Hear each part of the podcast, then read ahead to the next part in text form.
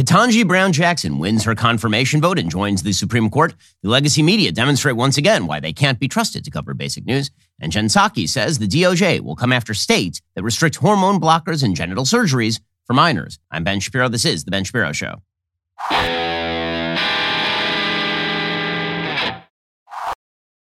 The Ben Shapiro Show is sponsored by ExpressVPN. I talk about them every single show. Why haven't you gotten a VPN yet? Get ExpressVPN right now at expressvpn.com slash Ben. Speaking of which, you need one. You need a VPN. And the reason you need a VPN, so many people want your internet data. That includes hackers.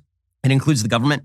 It also includes big tech grab all of that data and then they monetize all of that data and then they use all of that data against you. So this is why you should grab ExpressVPN. ExpressVPN, it's an app that prevents your phone carrier from being able to see the sites you visit and sell it off to third parties. All it takes is one tap of a button. All your network data gets encrypted and rerouted through ExpressVPN's secure servers for ultimate privacy. Not only does ExpressVPN shield your web browsing, ExpressVPN protects all of your network data so you can stay private even when you are using your favorite apps. Whether you're an iPhone, Android, even a tablet user, ExpressVPN works on all your devices. The best part? One subscription can be used on up to five devices at the same time. I've got my whole family using ExpressVPN as well. When your phone carrier tracks you, it's a gross invasion of privacy. You can either let them cash in or you can use expressvpn.com slash Ben to protect yourself. Take back your online privacy today. That's expressvpn.com slash Ben. Again, expressvpn.com slash Ben.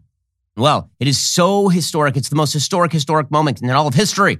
Ketanji Brown Jackson has been confirmed as the first black woman on the Supreme Court, despite the fact that we can't define the word woman anymore. So she's the first black meh on the Supreme Court, which wouldn't make her the first black meh on the Supreme Court because we've had Thurgood Marshall and Clarence Thomas.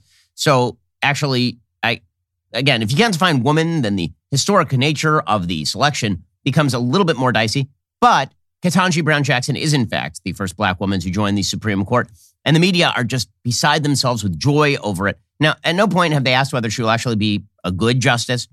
At no point have they really asked whether her judicial philosophy merits her being on the highest court in the land. The truth is that left wing judicial philosophy really does not merit anyone being on the highest court in the land because it runs directly counter to the role of the judiciary. The role of the judiciary, according to Alexander Hamilton in the Federalist Papers, is to adjudicate the law. It is not to make up the law. It is not to substitute its own politics in place of the law. It is not to put its policy preferences into the law. The role of the judiciary is separate from the role of the legislature. The left does not believe this. The left believes that the judiciary is basically a bunch of very wise leftists who get to do whatever they want to the law and torture the Constitution until it spits out, until it finally rats out all, all of their policy preferences. You just torture it hard enough. You just throw it on that table and you put the torture machine to a thousand, like the man in black and Princess Bride. Eventually, out will come screaming Roe versus Wade. This is the idea of the Supreme Court, according to the left. Ketanji Brown Jackson is an advocate of that particular belief system. She sort of pays homage to textualism or originalism. She suggests the original meaning of the Constitution matters to her. I've seen no evidence that this is, in fact, the case. Nonetheless, the Senate voted 5347 to confirm Ketanji Brown Jackson as the 116th Supreme Court Justice on Thursday, according to the Wall Street Journal, making history in diversifying the bench while leaving unchanged the conservative tilt of a court tackling such hot button issues as abortion rights and race in college admissions.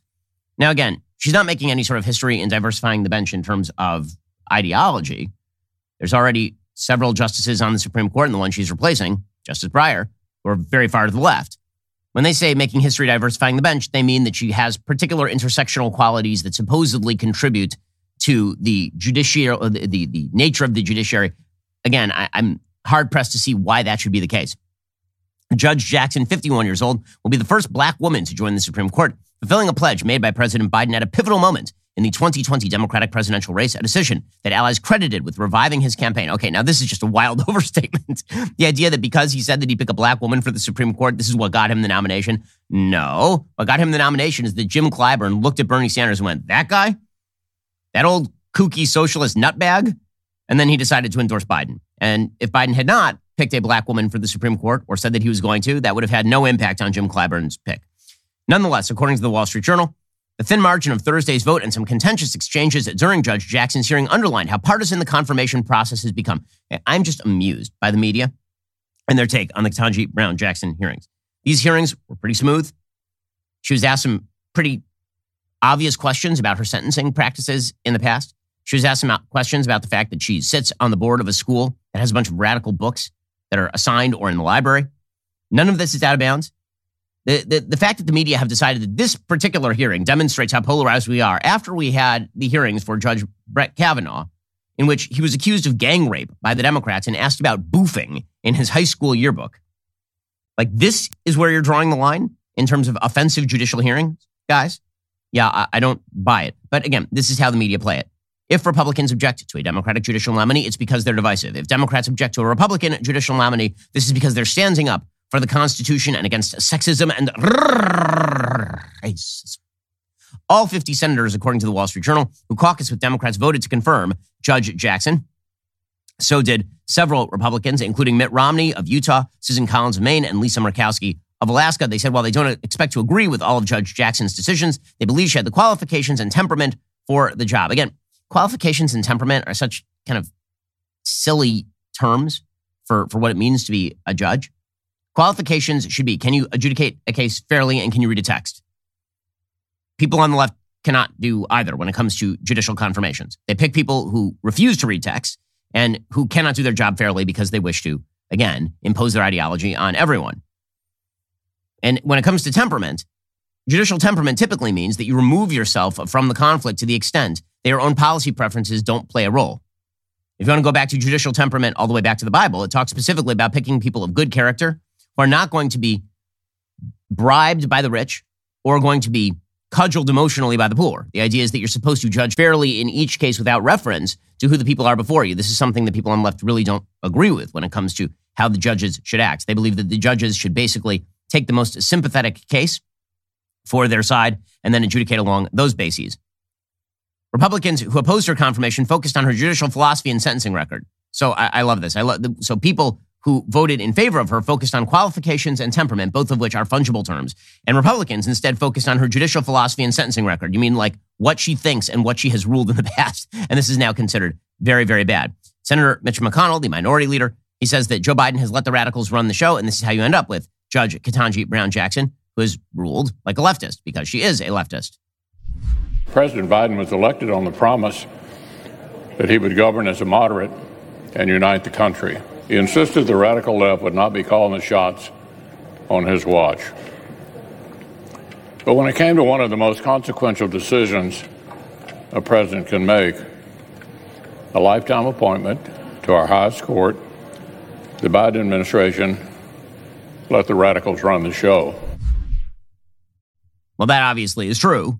But the Biden administration has let the radicals run the show all the way along. And this does raise the real question as to why people like Mitt Romney Susan Collins, I understand. She's from a swing state, right? Susan Collins is from Maine, so you understand it.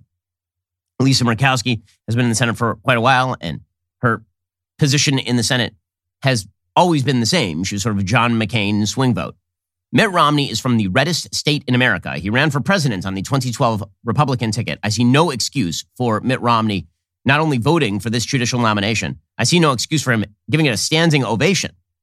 I'm, I'm getting extraordinarily tired of Republicans and conservatives doing this routine where every time somebody wins a high position, is either elected to it like Barack Obama or is selected to it like Ketanji Brown Jackson, then confirmed. And this person happens to embody a philosophy that is antithetical to everything conservatives believe. They still stand up and they applaud the historic nature. Oh, the historic nature. Who cares? I mean, truly, who cares? If we are supposed to be aiming for a society in which we actually judge people based on the quality of their character and based on their politics and philosophy, you know, the things that actually matter in politics and philosophy, then I don't understand why there are so many Republicans who feel the necessity to sort of virtue signal that, oh my gosh, we have a black woman on the Supreme Court. Oh, we have a black female vice president. We've had a black female secretary of state. We've had a black president. Like, can, can, can we get over this at a certain point? Like, when are we just say, at what point can we finally just say, Let's look at the person as opposed to the intersectional characteristics. And if you're a Republican doing this, you're, you're just as bad as Democrats who do it. Now, here's Kamala Harris announcing the vote, and suddenly you have Mitt Romney on his feet cheering. On this vote, the yeas are 53, the nays are 47, and this nomination is confirmed. Yay! And there's Mitt Romney standing and cheering because, of course, Mitt Romney's one of the good guys. By, by one of the good guys, I mean that the media, like Mitt Romney, after hating the living bleep out of him when he was running in 2012. Uh, I have very little taste for people who get slapped around by the media and their first response is to immediately kowtow to everything that the media wants. It's really kind of Really kind of yucky. You wonder how you got Trump in 2016, guys? Mitt Romney in 2012 had something to do with that. Meanwhile, you can see in that video, a bunch of the Republicans did not stand and cheer because why would they stand and cheer? Did a bunch of Democrats stand and cheer when Judge Kavanaugh was confirmed? Did a bunch of Democrats stand and cheer when Justice Thomas was confirmed, by the way?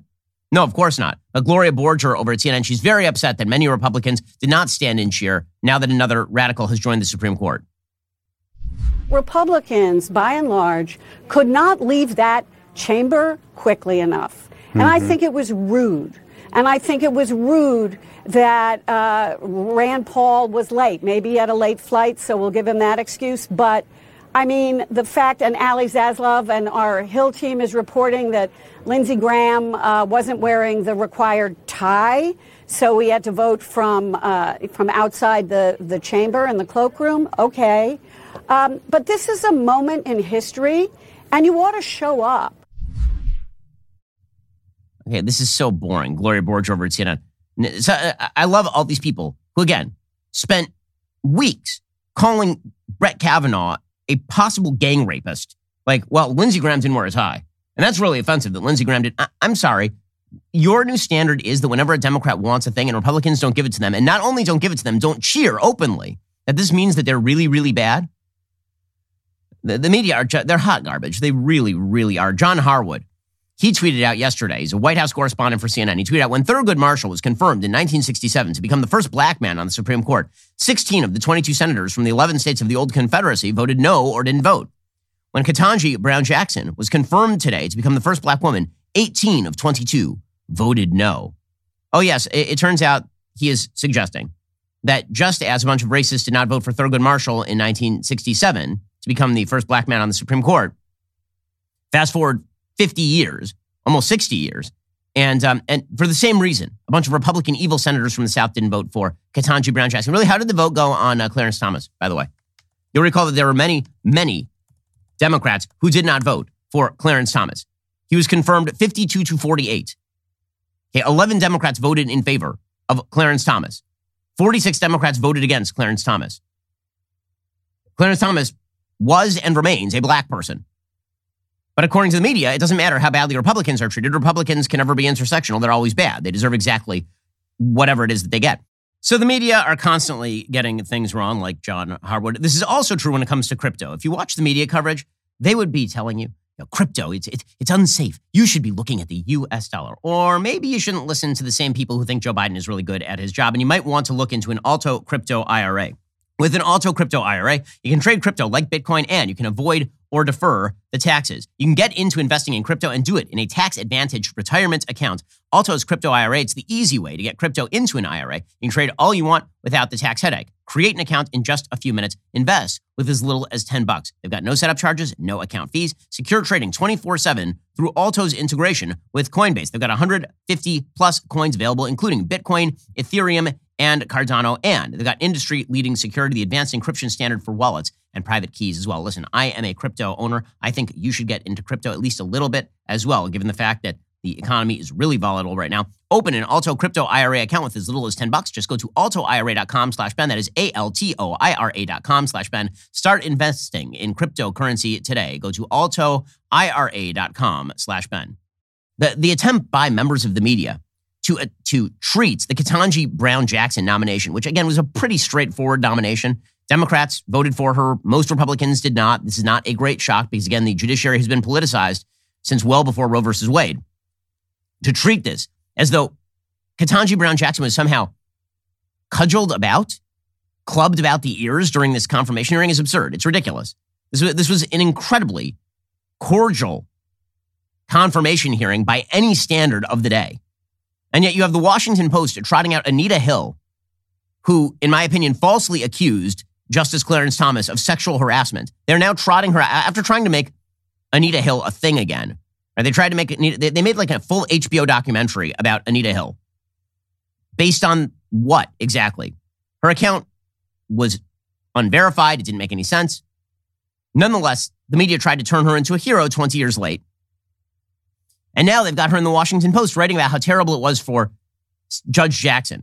The title of the piece, quote, the Senate Judiciary Committee mistreated Judge Jackson. I should know. The shameful spectacle of the Senate Judiciary Committee during the confirmation hearings For Supreme Court nominee Ketanji Brown Jackson makes clear the confirmation process is broken. The panel must act to restore people's faith in it.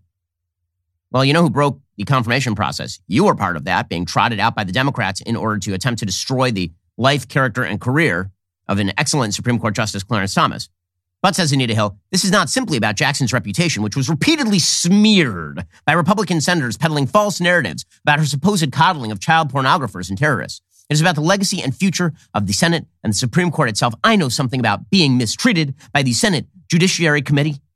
During the confirmation hearing for Justice Clarence Thomas in 91, I was subjected to attacks on my intelligence, truthfulness, blah, blah, blah, blah, blah, blah, blah. In some ways, the committee has changed for the better since then, says Anita Hill. There are now four women on the panel and one black member. Still, when I heard predictions before the hearing that Republicans would offer little resistance to Jackson's confirmation, I knew from painful experience that assessment was overly optimistic. Even so, I was shocked shocked by the interrogation of Jackson. Interrogation! It was a brutal, vicious interrogation. It was like when Darth Vader interrogated Han Solo in Empire Strikes Back. Didn't even ask him any questions. She was just, she was shocked by it. She says, that it was obvious that no matter how composed, respectful, or brilliant her responses, her critics' only goal was to discredit her. I mean, first of all, welcome.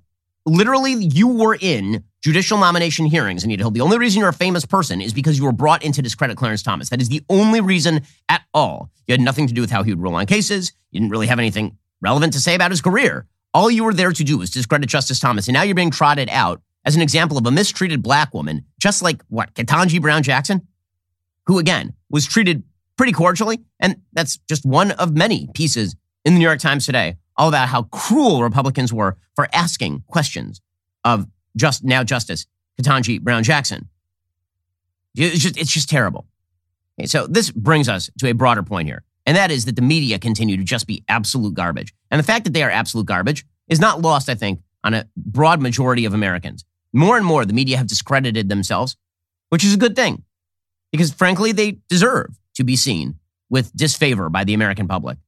They cover up stories, they miscover stories, they miss headline stories, and they do it on a regular basis.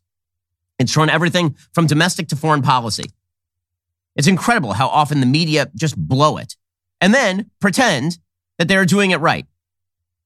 Now, l- let me just give you a, uh, a headline okay, from BBC or The Guardian about a terror attack in Tel Aviv last night. So, last night in Tel Aviv, in Israel, there's a terror attack in which a Palestinian walked into a bar and just shot dead two random Israeli men who were at a bar. Just killed them outright. Okay, then Israeli police went on the look for look out for this guy. They finally found him. He proceeded to fire a bunch of rounds at Israeli police officers, and in response, they killed him. Here are the headlines from your media. Quote, this is Reuters. Israeli forces shoot dead Palestinian after Tel Aviv bar attack. I feel like you're missing some crucial context there, like the fact that this is the guy who perpetrated the attack and fired on police. They didn't just go and shoot a random Palestinian. Here's The Guardian. Israeli forces kill Palestinian after Tel Aviv shooting leaves two dead. Okay, just to make clear, this is a Palestinian terrorist who murdered two Israelis in cold blood, and the Israelis then killed him. But it's moral equivalence. From BBC News, Israel, Palestinian gunman killed after deadly attack at Tel Aviv bar. What was the deadly attack? What was the deadly attack? It's just pretty incredible. Okay, but this is how the media treat things. Okay, so there was there was this disinformation conference over at the University of Chicago yesterday. And it went very, very poorly for members of the media because there were two college freshmen from a conservative publication called the Chicago Thinker. And they proceeded to ask these very famous members of the media pretty basic questions about why the media are so bad at their job. And these members of the media had no had really no answers at all.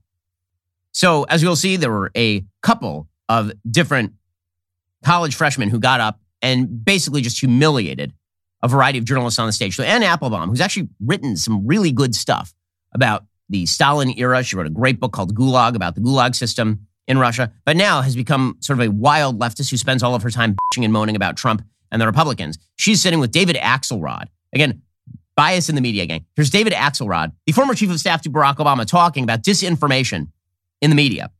And uh, a college student asks her a pretty simple question about Hunter Biden's laptop, and she's got nothing.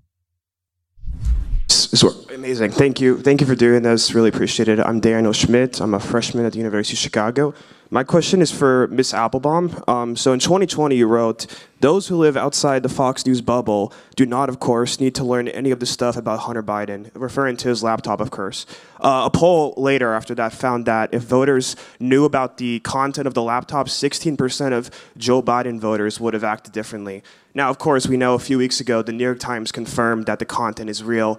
Do you think the media acted inappropriately when they instantly dismissed uh, Hunter Biden's laptop as Russian disinformation? And what can we learn from that in ensuring that what we label as disinformation is truly disinformation and not reality? I my, my problem with Hunter Biden's laptop is I think totally irrelevant. I mean, it's not whether it's disinformation or, I mean, I don't think the Hunter Biden's um, business relationships have anything to do with who should be president of the United States. So I, I didn't find I don't find it to be interesting. I mean that that would be my problem with the, that as a as a major news story. Okay, so it's not a major news story if Anne Applebaum finds it not to be interesting. Business relationships with foreign countries for a bagman for the Biden family. Completely uninteresting. So what does it matter? So, our media, when confronted, they really have no answers as to why they are bad at their job. But here is the thing if you call your credit card company and you ask them why they are bad at their job, they also will have no answers. You're probably paying too much on your credit card right now. Uh, once you get into credit card debt, it is very, very difficult to get out. And this is what the credit card companies rely upon. Instead, why not try consolidating your credit card debt with Lightstream? Their credit card consolidation loan can help you pay off those credit cards fast and keep more money in your pocket in the process. Lightstream makes the process really simple. You can even get your money as soon as the day you apply. A lot of people don't realize this, but credit cards can have awfully high interest rates. Even if you got excellent credit, your APR could be 20%, 30%, even higher than that. Stop overpaying, take control of your finances with Lightstream. Lightstream believes people with great credit deserve a great rate, and that is just what they give you. Loans range from 5 grand to 100 grand, and you can roll your cards into one low payment at a fixed rate as low as 5.73% APR with autopay and excellent credit, which is way lower than most credit cards. Just go to lightstream.com slash Shapiro. Apply now to get a special interest rate discount and save even more. That's L-I-G-H-T-S-T-R-E-A-M dot com slash Shapiro. Subject to credit approval, rates range from 5.73% APR to 19.99% APR, including 0.50% autopay discount. Lowest rate requires excellent credit. Terms and conditions apply. Officer subject to change without notice. Visit lightstream.com slash Shapiro for more information. And this is not the only person who just got finished on the stage. There's another college kid. Again, these are very easy questions to answer if you're an honest person. But unfortunately, our media are just utterly dishonest. So a college kid asked Brian Stelter a basic question. You guys spend all day covering Fox News and complaining about Fox News and the evils of right wing media and misinformation. And uh, then you get a bunch of stories wrong. So please explain yourself, Brian Stelter. Uh, hi, thank you for coming. Uh, my name is Christopher Phillips. I'm a first year at the college. Uh, my question is for Mr. Stelter. You've all spoken extensively about Fox News being a purveyor of uh, disinformation. Uh, but CNN is right up there with them. They pushed the Russian collusion hoax. They pushed the Jussie Smollett hoax. They smeared Justice Kavanaugh as a rapist, and they also smeared Nick Sandmann as a white supremacist. And yes, they dismissed the Hunter Biden laptop affair as pure Russian disinformation. Uh, with mainstream corporate journalists becoming little more than uh, apologists and cheerleaders for the regime, is it time to finally declare that the, uh, the canon of journalistic ethics is dead or no longer operative? Uh, all the mistakes of the mainstream media and CNN in particular seem to magically all go in one direction.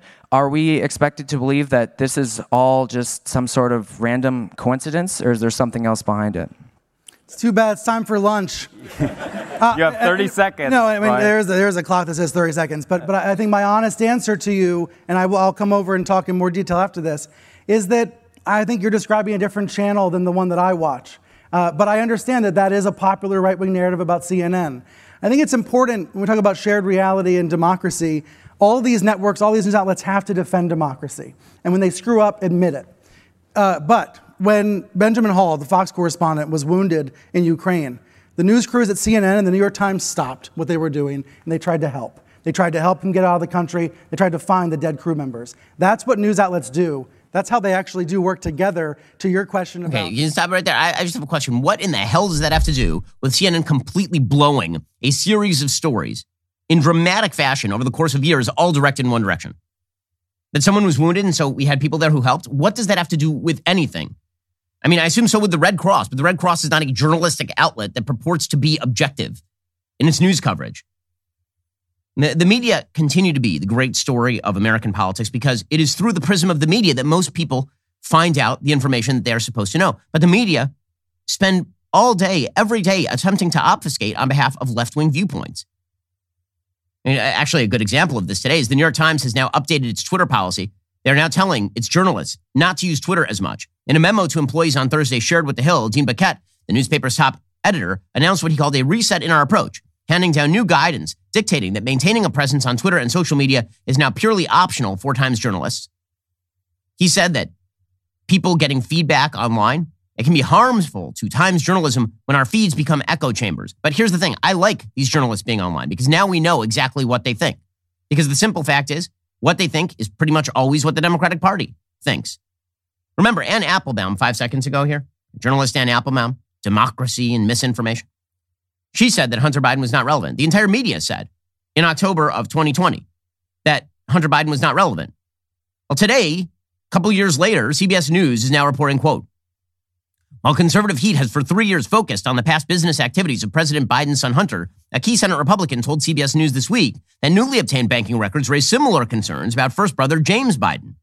Senator Chuck Grassley, ranking Republican on the Judiciary Committee, told CBS News senior investigative correspondent Catherine Herridge, quote, We have people with the Biden name dealing with the Chinese business people that have a relationship with the Communist Party. I think James Biden was very much a part of this. Bank records released by Republican senators this week indicate James Biden's company, the Lion Hall Group, received payments from a Chinese finance consulting group in 2018 before his brother Joe announced he was running for president.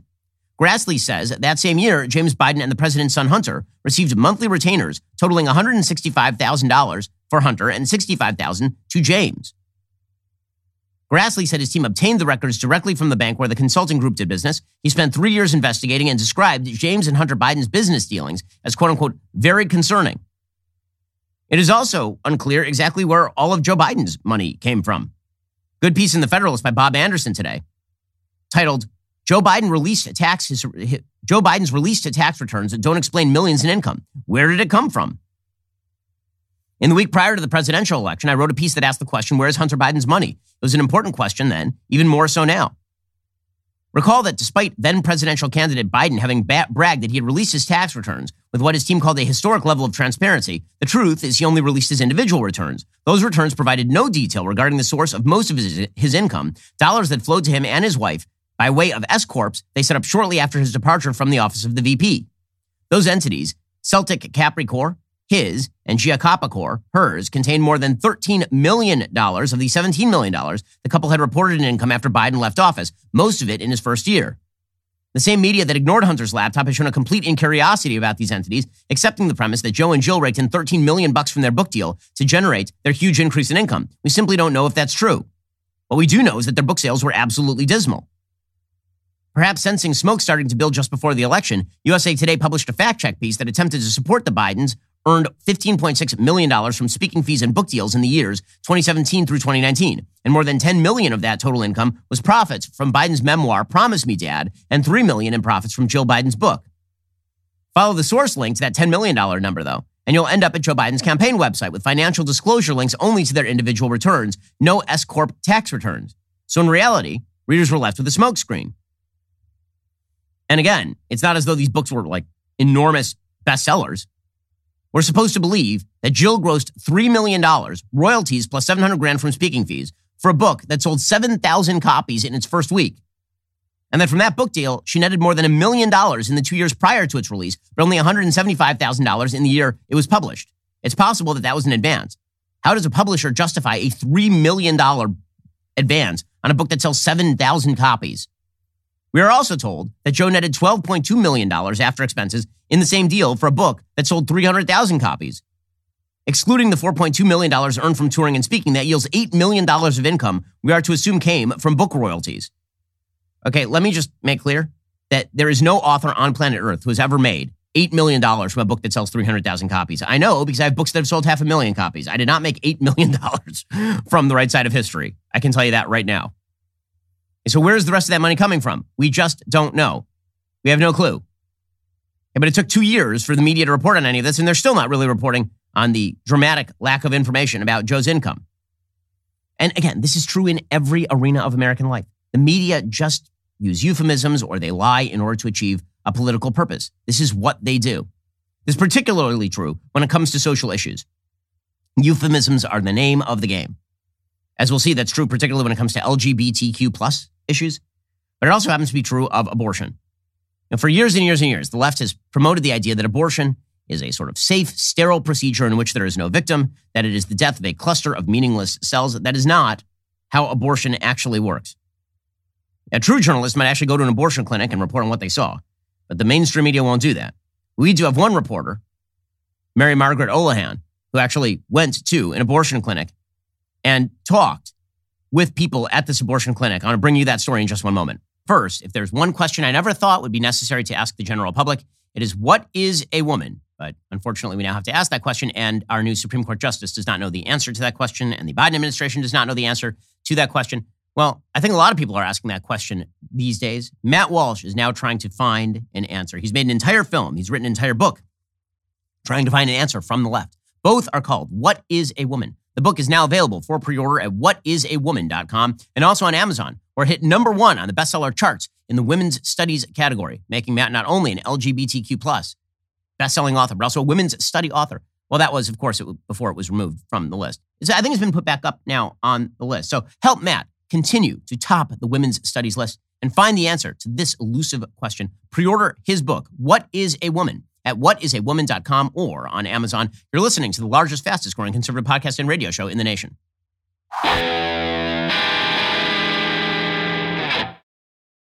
So there's this piece over at Daily Wire. And again, it is vital reading because it's doing the sort of journalism that, frankly, you're not going to get from the legacy media, which is simply going to hide the facts. So there's been this story that has gotten almost no national media coverage in which they're pro life activists and they got a hold of the fetal remains from this abortion clinic in Washington, D.C. And it is pretty obvious from the fetal remains of the abortion clinic that these kids were killed illegally, that these were partial birth abortions in violation of federal law. Even if they weren't, the, the pictures themselves are so gruesome and horrifying as to shock the conscience. The left must keep you at all costs from actually seeing the consequences of their policy preferences. Well, one of our reporters, Mary Margaret Olohan, who does a wonderful job covering this sort of stuff, she actually went to this abortion clinic to ask the abortionists about these fetus, these fetuses and, and the fetal remains.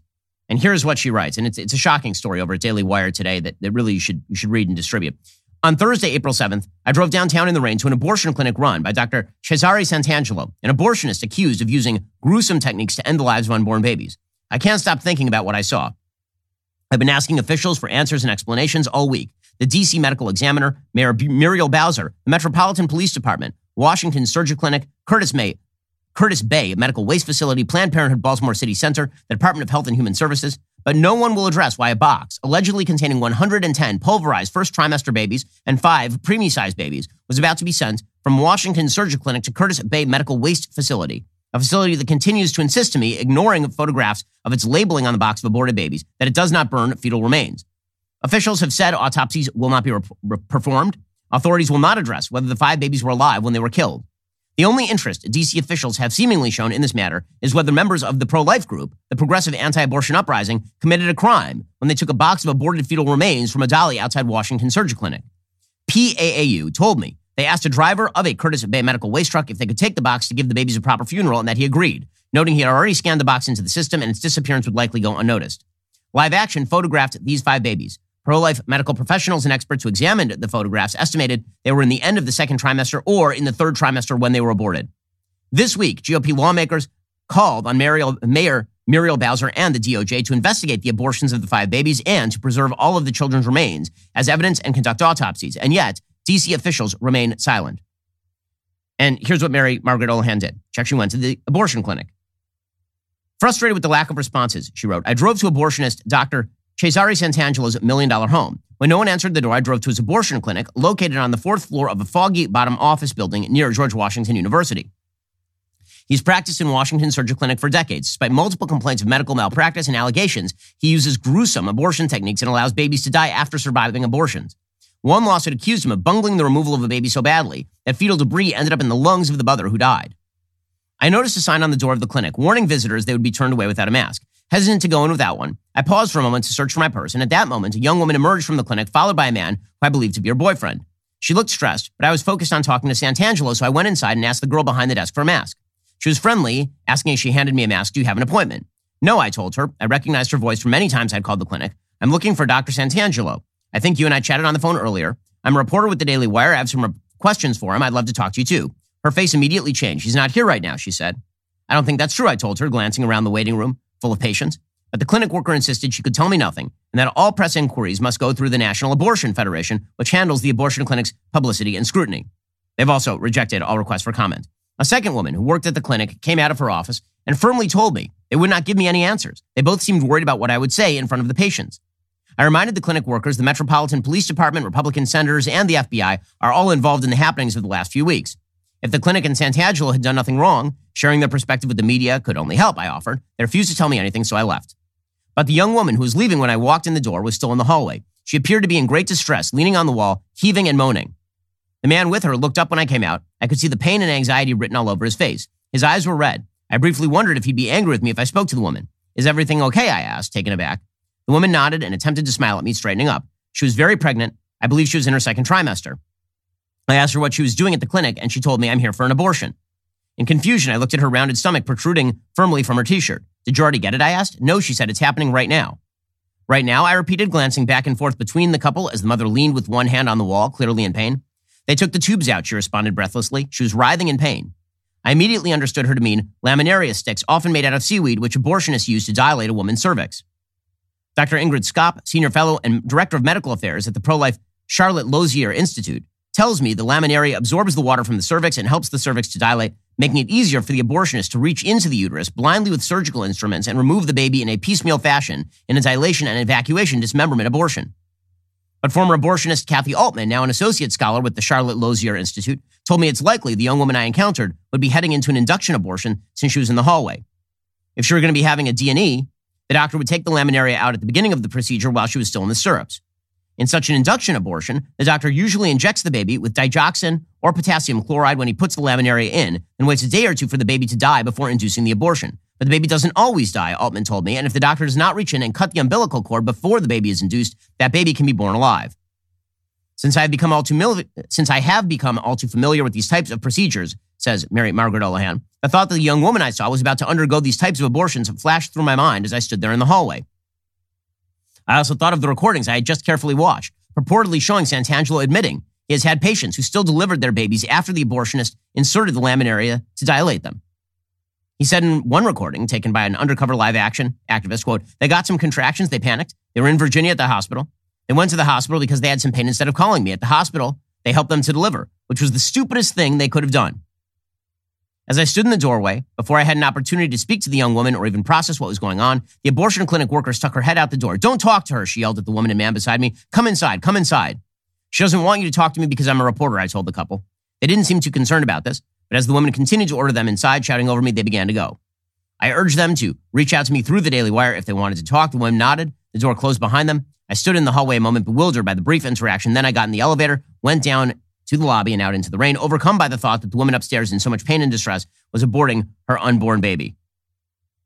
Okay, unfortunately, this is the sort of stuff that actually happens at these abortion clinics. And when you read the record on this particular abortionist, it is hideous. But the media won't report this sort of stuff because they are fully invested in the idea that abortion is a great human right. And so they continue to avoid the actual procedures that take place, the consequences of those procedures. And this is true on virtually every major issue. Pretty much every major issue. And it's particularly true, again, when it comes to social issues, which means that members of the Democratic Party continue to take more and more extreme views on these social issues.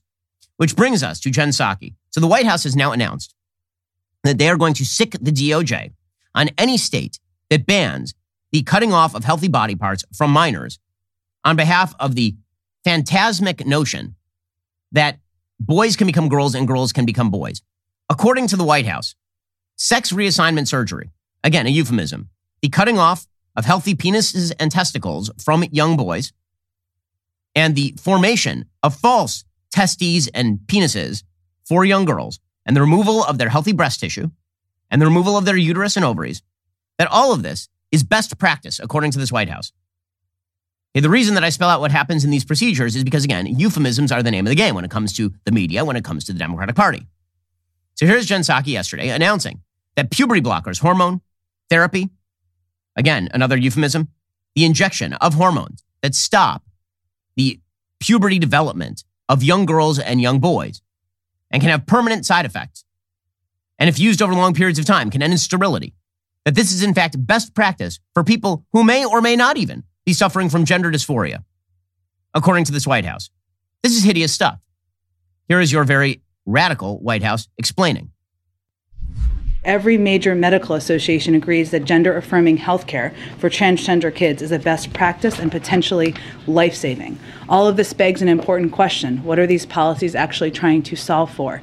LGBTQI plus people can't be erased or forced back into any closets, and kids across our nation should be allowed to be who they are without the threat that their parents or their doctor could be imprisoned simply for helping them and loving them. What an unbelievable euphemism gender affirming healthcare is. It is sex denying surgery, sex denying hormone replacement therapy. That's what it is. Gender affirming healthcare. Gender is a made up concept about what is going on in your mind. And so we have to chop off healthy body parts from teenagers based on bad science. Because let's be real about this the science is not there that there's long term beneficial health effect to doing these things, especially when, again, you don't have a firm diagnosis before a lot of this stuff is done of even gender dysphoria. In many cases, desistance would actually be the natural outcome of leaving people alone. And yet, this White House says that the best course of practice is if a kid comes in at five years old and says, I feel like a little boy today and it's a little girl, you're supposed to immediately engage in quote unquote gender affirming healthcare, which means calling the little boy, uh, calling the little girl a little boy, and then transitioning this kid socially, indoctrinating them in the idea they are, in fact, a member of the opposite sex, and then providing them hormone therapy as they get older, and then sterilizing them permanently and chopping off their genitals or adding false genitals to them and destroying secondary sex characteristics. This is what this White House is preaching. And this is because, again, the media engage in euphemistic practice all the time. According to Psaki, she says, quote, Alabama's lawmakers and other legislators who are contemplating these discriminatory bills have been put on notice by the Department of Justice and the Department of Health and Human Services that laws and policies preventing care that health professionals recommend for transgender minors may violate the Constitution and federal law. The Constitution. Yes, indeed. When they wrote the 14th Amendment in the immediate aftermath of the Civil War, what they actually meant was you have a right to allow a minor to chop off their genitals. This is, this is precisely what they mean. And again, all of this is pushed forward by media malpractice because the media will refuse. I mean, if you ask the media to actually show on screen what happens during these procedures, they never would. It would be far too graphic and far too brutal. They wouldn't do it because it would completely give the lie to everything they're doing. And so instead, they just provide false narratives. Another piece at the Daily Wire today by Dr. Miriam Grossman about the actual data surrounding this sort of hormone replacement therapy and surgery. And the answer is the data just aren't there. According to Dr. Grossman, quote, President Joe Biden has advised parents that early surgeries, hormone treatment, and affirmations are crucial for the health of their gender confused children. According to the president, these are some of the most powerful things a parent can do. As a child and adolescent psychiatrist who treats some of the families facing these issues, his statements are surprising and, due to their medical and societal implications, warrant thorough fact checking. To clarify, Affirmation means unquestioning acceptance of a child's chosen gender identity, be it the opposite sex, a combination of male and female, neither male nor female, or one of the multitudes of other possibilities presented to children by the media online and at school.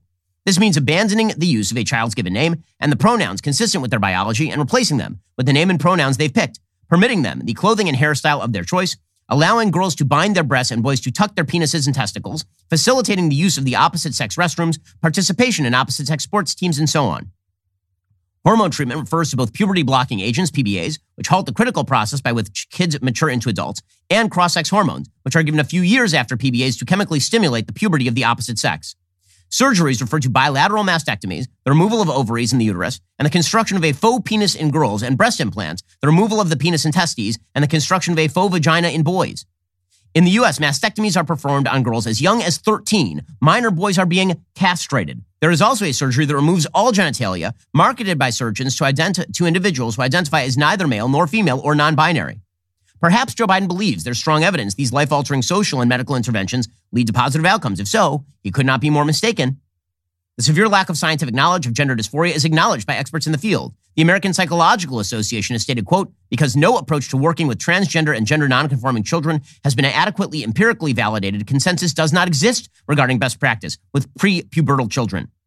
In 2020, the UK's National Institute for Healthcare and Excellence did a systematic review of puberty blockers and cross-sex hormones and found evidence medications' potential benefits are of very low certainty.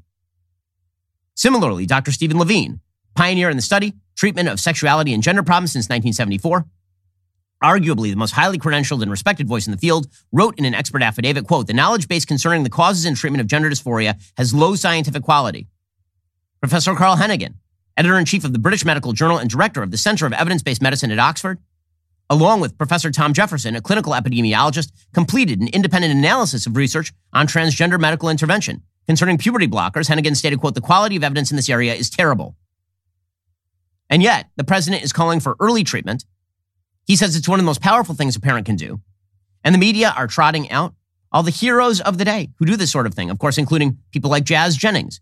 Jazz Jennings is the poster child for the transgender industry, starting PBAs, puberty blockers, at the age of 11, going on to estrogen in high school, before castration and the construction of a faux vagina at age 17. Jazz reported to surgeon Marci Bowers sexual sensations and orgasm were unknown experiences. Jazz is now 21, has gained 100 pounds, and is struggling severely with mental health issues. Bottom line is this. The simple fact of the matter is that once you're on puberty blockers, desistance becomes very rare. The health outcomes of this stuff are unknown. The evidence that this radically reduces suicidality does not exist. And because the media have been pressing forward with the notion that anyone who expresses any sort of gender confusion or gender nonconformity may in fact be a member of the opposite sex, the diagnosis of transgenderism has risen dramatically. As this doctor writes in the pages of the Daily Wire, until very recently, gender dysphoria was a rare diagnosis, prevalence of 1 in 30,000 or 1 in 110,000, and a male female ratio of 6 to 1.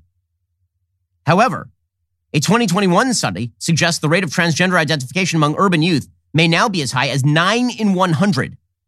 So from 1 in 30,000 to 9 in 100, which just to get the math right here, 9 in 100 is the same as 90 in 1,000 which is the same as 900 in 10,000. Okay, which means that you're talking from 1 in 30,000 to 2,700 in 30,000 in the course of just a few years. Is all of that newly identified gender dysphoria? Or, in fact, are we looking at a social contagion pressed forward by the left on the basis of crap gender theory and then pressed forward by a media that refuses to report the facts about this stuff? And yet, this has now become a key part of the Democratic Party platform. It has become mainstream stuff in the media. The education secretary of the United States said yesterday that biological males should be allowed to participate in women's sports if they believe they are female. Here was Miguel Cardona, the education secretary, yesterday. Every student in our schools deserves an opportunity to engage in all aspects of schooling, including extracurriculars, whether it's a club or athletics. Um, and I know there's been a lot of conversation about specific cases, but uh, you know, across the country, it's really important that we give all students an opportunity to engage and to participate in all that schools provide. It's all happy dappy do kind of stuff. The only thing you have to do is deny science, deny reality, and completely obfuscate the issues. Meanwhile, in New Jersey, you know, the, the entire media very upset that Florida has decided you're not allowed to indoctrinate kids in the bullcrap known as gender theory. You're not allowed to do this. From K to three, and, and the entire left says, How dare you do this? It's just terrible. It's just terrible. How could you do this? How could Florida do this? They're saying, Don't say gay. How, da- how dare they do all of this? And it's not even relevant, say the left. And I mean, why would you even do this? We're not doing this at school. No, you are doing this at school. You are clearly doing this at school. According to the new 2022 2022 New Jersey State Sexual Education Guidelines, they now include gender identity instruction for elementary schoolers. One lesson plan, purple, pink, and blue, according to Fox News, instructs teachers to talk to first graders about gender identity. The first objective is to have the students be able to define gender, gender identity, and gender role stereotypes.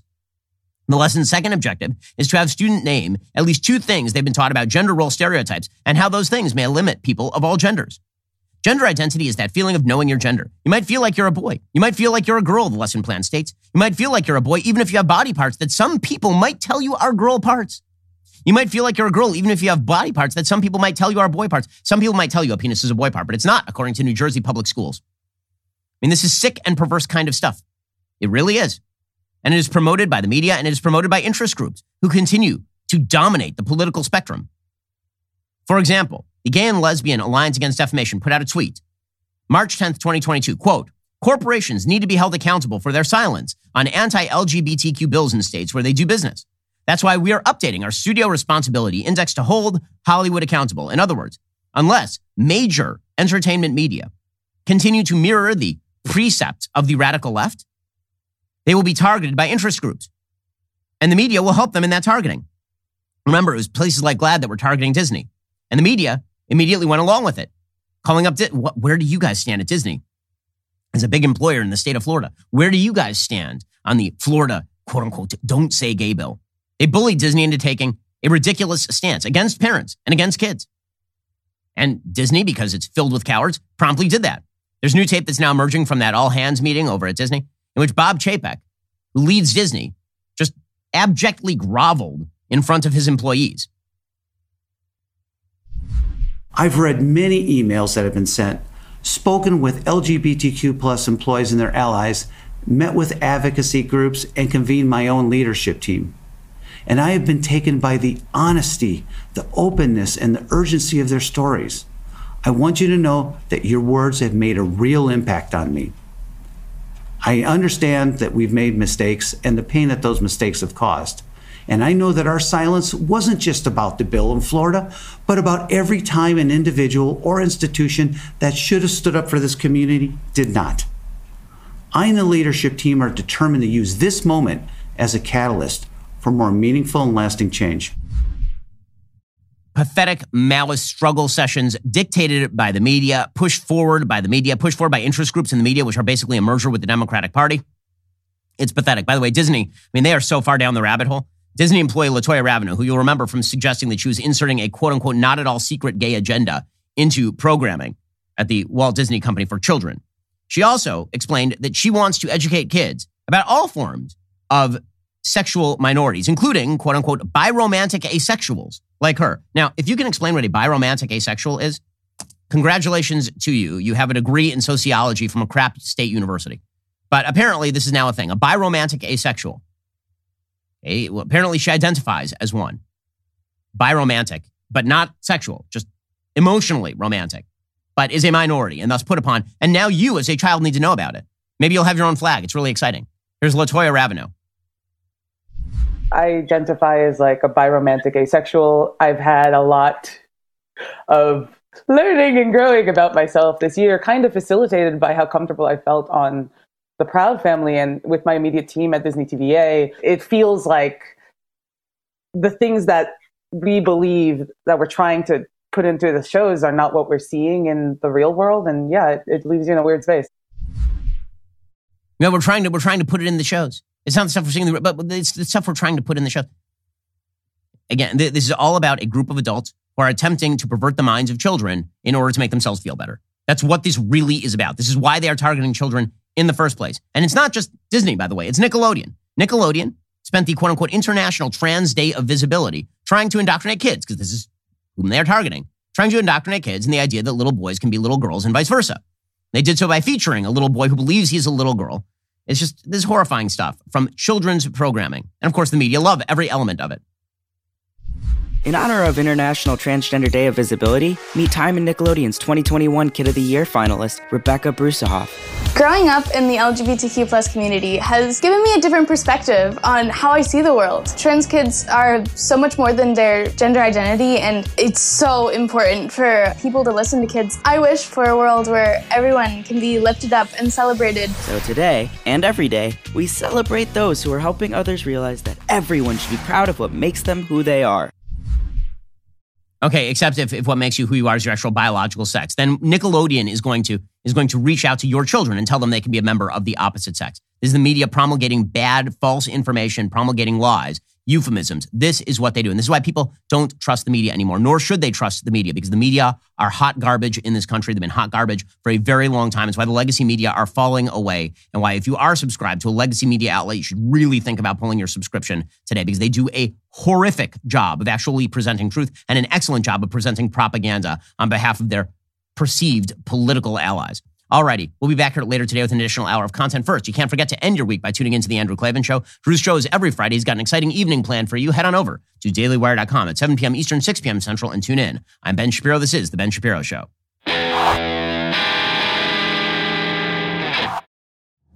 If you enjoyed this episode, don't forget to subscribe to the show. Help spread the word about The Ben Shapiro Show by giving us a five star review and sharing the show with a friend. We're available on Apple Podcasts, Spotify, YouTube, or wherever you get your podcasts. And be sure to check out some of our other Daily Wire shows. The Ben Shapiro Show is produced by Elliot Feld, executive producer Jeremy Boring. Our supervising producer is Mathis Glover, and our production manager is Pavel Lydowski. Associate producer Bradford Carrington. Editing is by Adam Sayevitz. Audio is mixed by Mike Coromina. Hair and makeup is by Fabiola Christina. Production assistant Jessica Crand. The Ben Shapiro Show is a Daily Wire production. Copyright Daily Wire 2022. Hey, everybody, this is Andrew Klavan, host of The Andrew Klavan Show. You know, some people are depressed because the Republic is collapsing, the end of days is approaching, and the moon's turned to blood. But on The Andrew Klavan Show, that's where the fun just gets started. So come on over to The Andrew Klavan Show and laugh your way through the fall of the Republic with me, Andrew Klavan.